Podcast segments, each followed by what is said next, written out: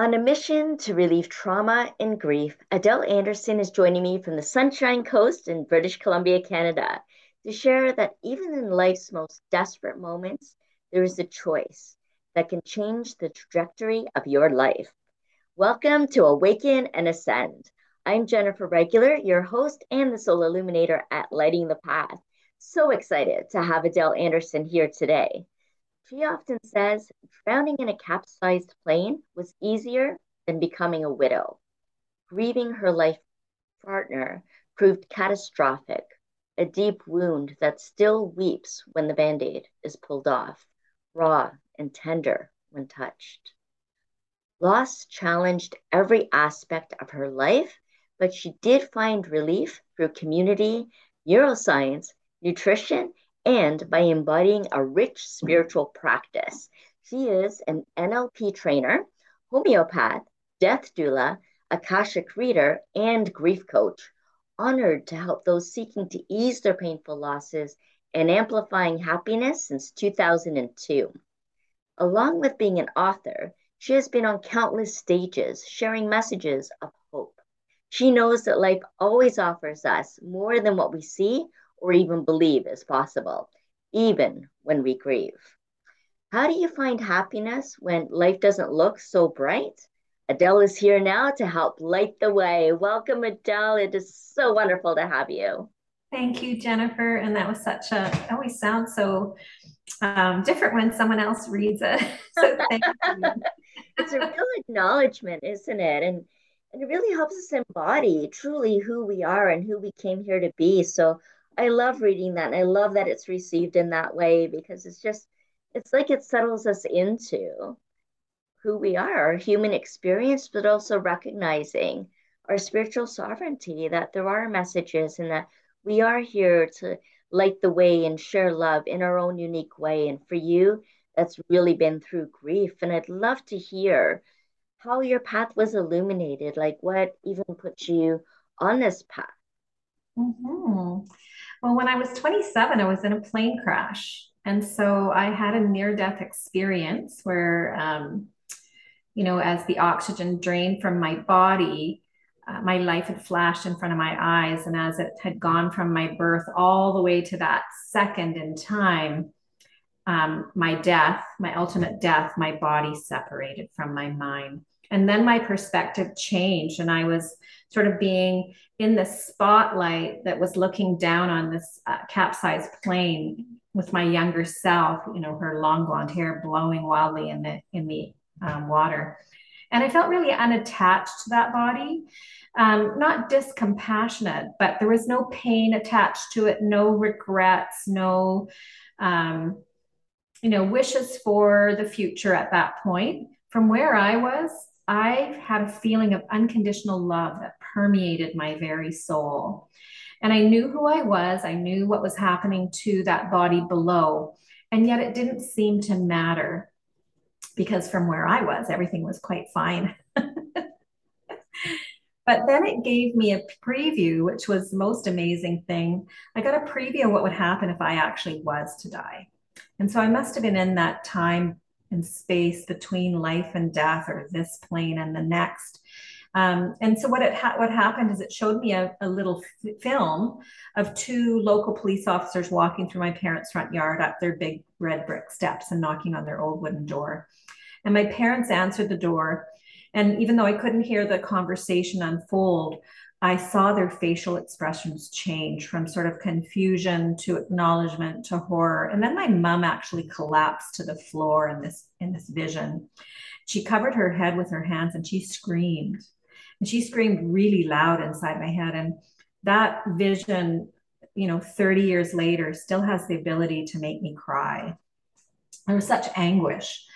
And so at that point, I made a choice I said I wasn't going to, that wasn't going to be my story. That wasn't going to be what I would do to them. And I was going back into my body. I was getting out of the plane and I was getting out of it now. And then I was, was back in the pain, you know, lungs burning, um, collapsing. But my brain did exactly what I asked.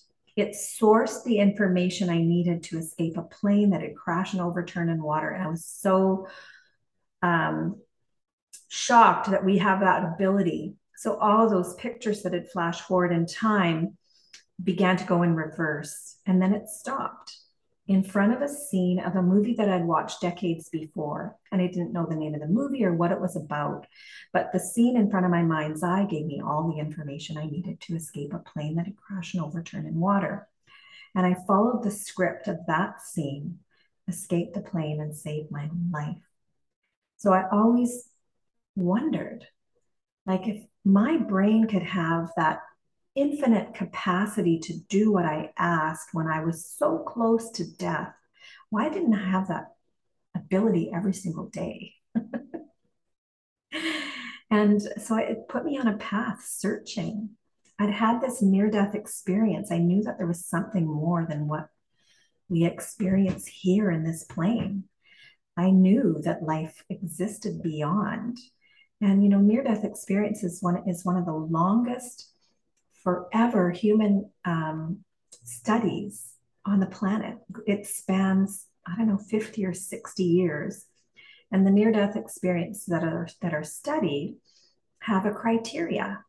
These people have died at an accident scene or on a, an operating table. They've been pronounced dead by a doctor. And then they have these experiences and they witness things that weren't possible in a comatose or a dead body. And um, there's about 19 different phenomenon that people that have near-death experience um, seem to have in common. And I have about 15 or 16 out of the 19. So even though I wasn't pronounced dead on the scene, I'm pretty certain that I had a near-death experience. And um, 5 to 10% of the world population has had near-death experiences far more um, reported in the East, in the Eastern world, just because life after death, karma, um, you know, a spiritual belief is different in the East than it has been in the West. Our culture has not um, flown and like has not grown in that direction, you know. So, you know, we we really have that intellectual based um, belief that education and science is is necessary in order for us to affirm our beliefs. And so there's far more to be explored. And science is catching up and has pretty much caught up with the belief of life after death. Um, I, I to a lot of um, scientists. One in particular robert lanza dr robert lanza. Um, he's uh, in 2010 time magazine labeled him one of the top 10 most influential scientists in the world. He said, We are so far beyond questioning life after death. It's just that our belief systems haven't caught up. And you know, if you go back in in history, pretty pretty much all the the big influential thinkers that we still speak of long before the internet ever became uh, a part of our world, there's many scientists that also share those beliefs. And so this is one of the ways that I found comfort after Willis died. You know, I felt I was really strong intellectually and I could, um, you know, keep myself intellectually busy and and I, I could get out in the yard and keep myself physically active and get those endorphins going. But I still felt broken. And it wasn't until I really delved into the spiritual nature of body, mind, and soul that I found peace. And, you know, I found balance again in my life. And so I always say, you know, we hear body, mind, and soul all the time, but what does that mean? And what does that mean to us when we lose somebody?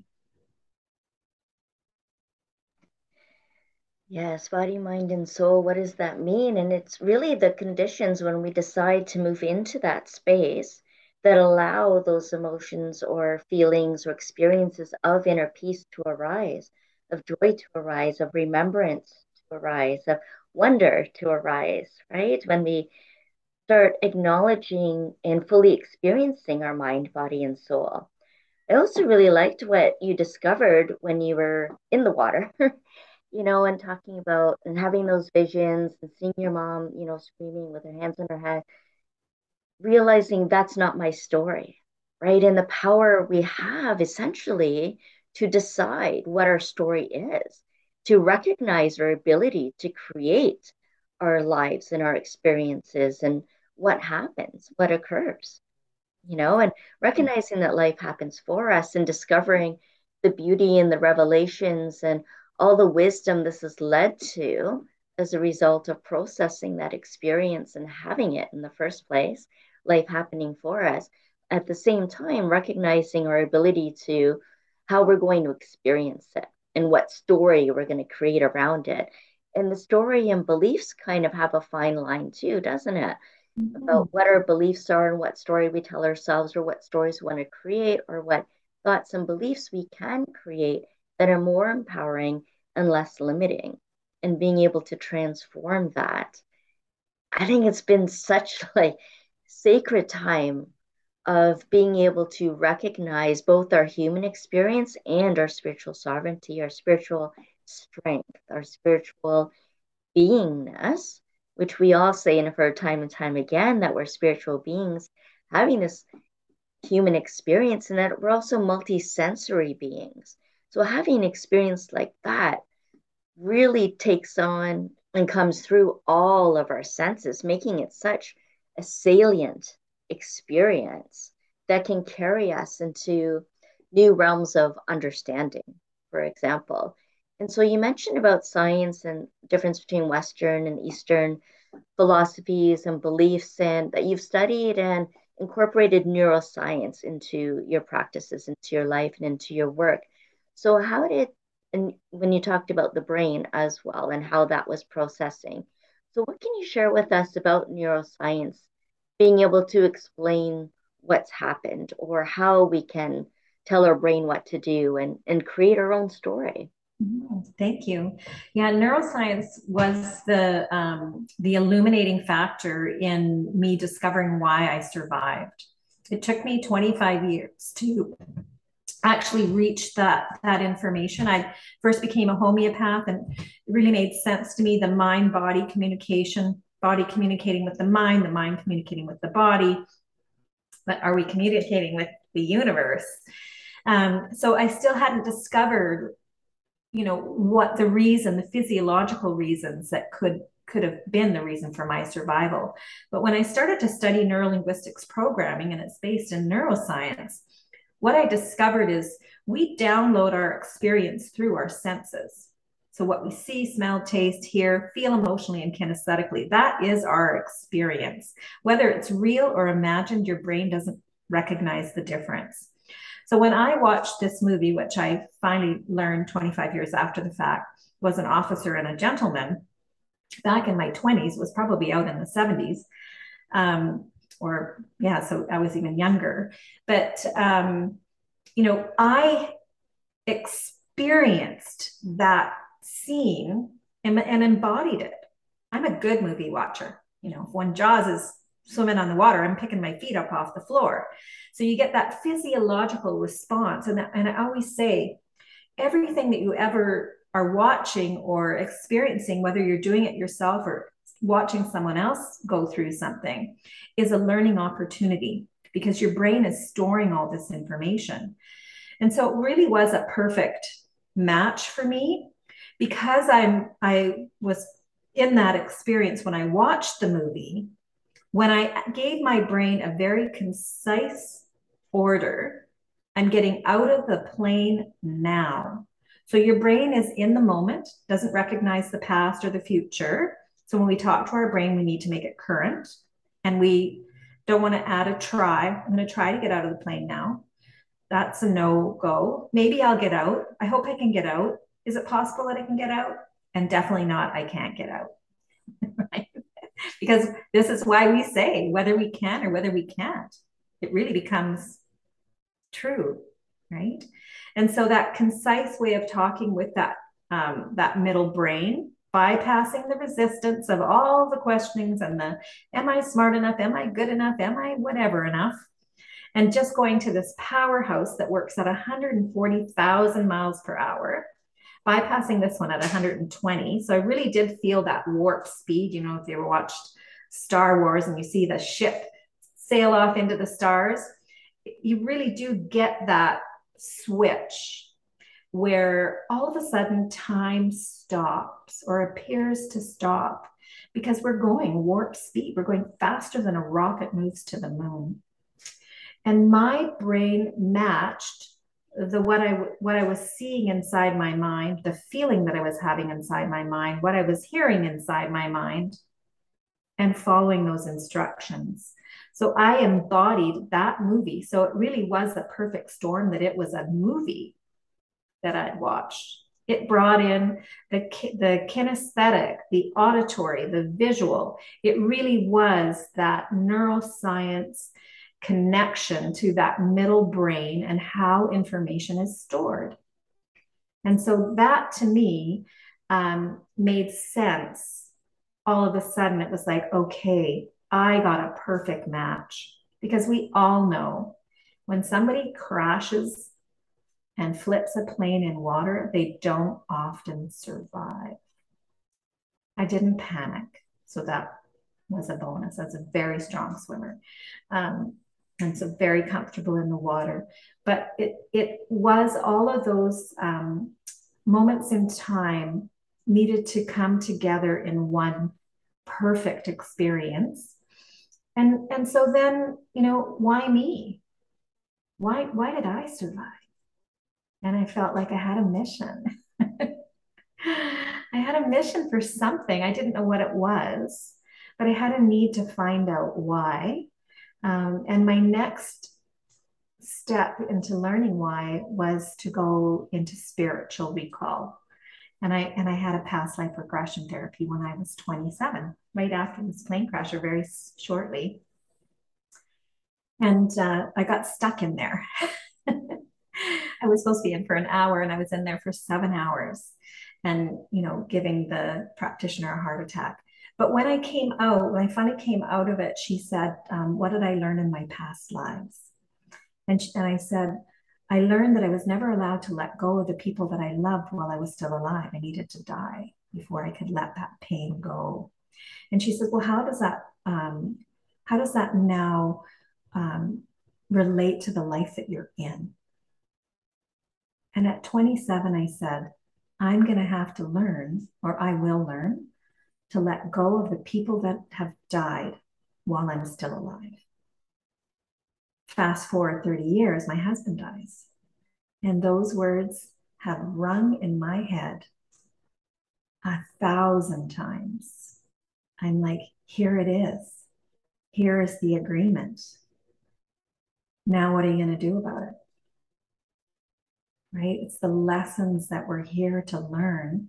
And with all of the spiritual training that I've had, I really agree that life is working for us. We're here as spiritual beings to figure something out, to further ourselves as these um, infinite souls. And so, are we going to have to do it again? Or are we going to figure it out? And so I really feel that the, sometimes the lessons are hard, but we agreed to that. And maybe it needs to be hard in order for us to really get it. And I, you know, I still believe I have that ongoing spiritual uh, connection with Willis. You know, I feel his presence. Um, you know, I I engage in meditation and visualization. Visualization, they say, is your connection to the divine. And that's what I've experienced. I've had amazing um, experiences while in those states. And you know, when when we're in grief energy, which can be very agitating, um, very, very uncomfortable inside your body, and it almost seems counterintuitive to get quiet. But that's part of the solution, this body, mind, and soul solution, is to, um, you know, shift that energy into something where you can find this inner peace and calm and connect with the people that have passed. and have that ongoing not that we're not on this planet on in this body on this earth at this time to have a human experience and not to get lost in and i i did it i did need to find that balance as well. Like i, I just wanted to stay stay in visualization it was so pleasant in there. Um, but you know life is still in progress. And so how do we manage um, that? And that's really what i share with my clients is to bring peace and contentment and um, integration of all that components of um, you know what life was what's happening now and and where does life go from here yes absolutely that bridge to what life was is and becoming mm-hmm.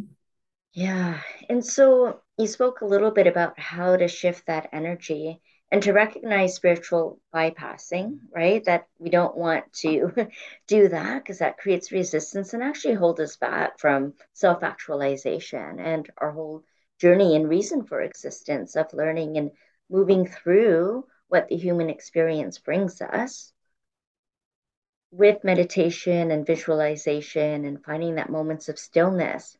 And you also shared, as I read in uh, the introduction earlier, that being in that capsized plane, surviving that was actually easier than being a widow. And you just spoke about, you know, that grief with your husband passing and um, no longer being here on the physical plane, and yet still being able to connect and also being able to have that grief, that agitation, finding ways to neutralize that and it really expands our capacity as we go through the integration, as you mentioned, to be able to expand our capacity to hold it all, to be able to still find happiness even while you grieve. And so, can you share a little bit about that, about how we can be grieving and yet also honor our life still on this planet, that it still continues and it goes on, and it's okay to find happiness even through the loss. Can you share about that? How we how we can find that happiness and be okay with being happy and not feel shame and guilt even of being happy when there's been trauma. Mm-hmm. Um, we all know someone who's stuck in their trauma or in their grief. Um, some people have, have haven't had the ability yet to overcome that. I really think it's a somatic experience and it, it lives in your body until we do shift or integrate or resolve the energy. Like David R. Hawkins, he was first an MD, became a psychiatrist. Um, he's got dozens of books out, and um, he talks about uh, everything on the planet and and you know, there's lots of scientists that talk about this. Everything on the planet is energy. You know, our molecules, everything on that planet is actually a carbon molecule put together in a certain way to form a certain, whether it's a body or a tree or a rock for a period of time. And then at some point, that energy will switch again. The tree will grow, die, decompose, go back to carbon. We will grow, um, die, go back to carbon. Um, so, what happens to the energy? Energy cannot be created or destroyed, it simply shifts form. That is a fundamental law of the universe, like gravity. These are things that we can count on. Uh, so, emotions are also energy. And so, when we have grief, and we can talk about the um, energy consciousness levels, grief sits at about 25 points out of a thousand. So that means uh, 925 points of energy have been compressed and not available to you.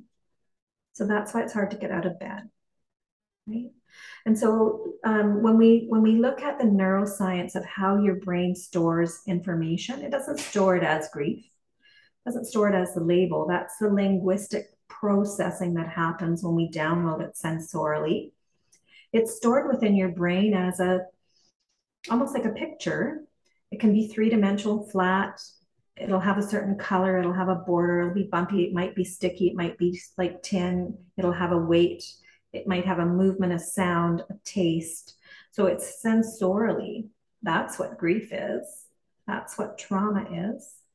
And it shows up in a certain part of your body. It feels uncomfortable, feels condensed, it might feel restrictive. We know it. We know when we're feeling it. And so through neuroscience, we come through the back door and we look at the physiological idea of how your brain rep- is recognizing stress or trauma. And then if we can change three things about it, and we can do that through a, a meditative state with visualization. So it can be heart rate, respiration, body temperature.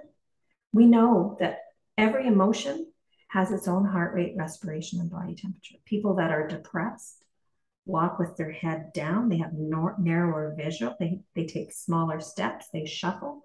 They're tireder. They talk slower. They breathe slower. They have a lower body temperature. We know that. Grief is the same way. All emotions have that. But they also have this picture of what it is inside the brain. That's how it's stored. So we can go in through visualization and we take a look at it. People draw them they journal them. Maybe it's round, maybe it's three dimensional, maybe it's sticky, maybe it's dense, maybe there's no sunlight, maybe it's gray. I find lots of negative energy is typically dark in nature. And when we move through it and I move it through different visualizations, I can just tell you the blue sky, and all of a sudden your brain has it. I can tell you a white fluffy cloud. I can tell you a, a, fle- a feather moving down through the atmosphere. You've got it. Your brain is amazing. So as I move you through these different um, temperatures, the heat of the sun, the coolness of a, you know, a rain-filled cloud, the um, moving through them to the moon, bumping off a star, moving through the center of the sun. I can put you through all this space and time, plunge you into the ocean. I'm changing the temperature of it. I'm changing the direction that it's moving. I'm changing the colors. I'm changing wind and sun and everything about it.